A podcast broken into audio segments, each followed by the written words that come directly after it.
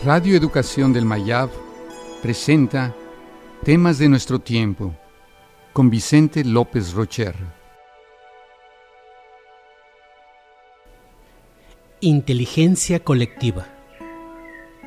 Está emergiendo un nuevo modo de producción del conocimiento llamado inteligencia colectiva, donde la respuesta a los problemas se hace a través de una compleja interacción de redes de colaboración, que se opone a la idea de que el conocimiento legítimo viene desde arriba, de la universidad o de los expertos.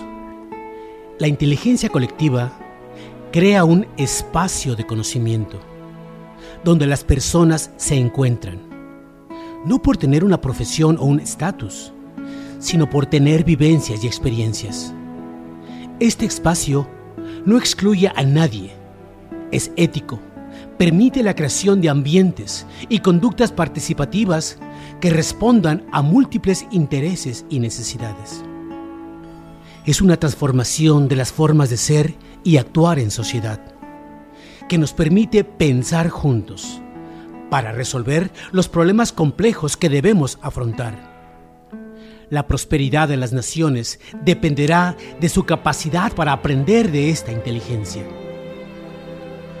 La producción de una comunidad por pertenencia ética, étnica, nacional o religiosa conduce a los atolladeros sangrientos que conocemos. En la inteligencia colectiva, el otro es alguien que sabe, y sabe cosas que yo no sé representa una fuente de enriquecimiento. Estamos ante la necesidad de dar un salto evolutivo.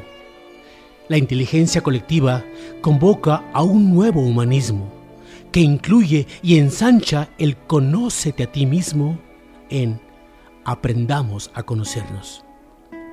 Es una inteligencia repartida en todas partes. Su fundamento es el reconocimiento y el enriquecimiento mutuo de las personas. Nadie lo sabe todo. Todo el mundo sabe algo. El conjunto caótico de nuestras respuestas produce la transformación general, imprevisible y riesgosa. Construir la inteligencia colectiva es localizarse a sí mismo y reconocer a los demás en un nuevo espacio. El gran proyecto del siglo XXI será imaginar y construir este nuevo vínculo social alrededor del aprendizaje recíproco, de la imaginación colectiva y de la idea de que todo lo sabemos entre todos.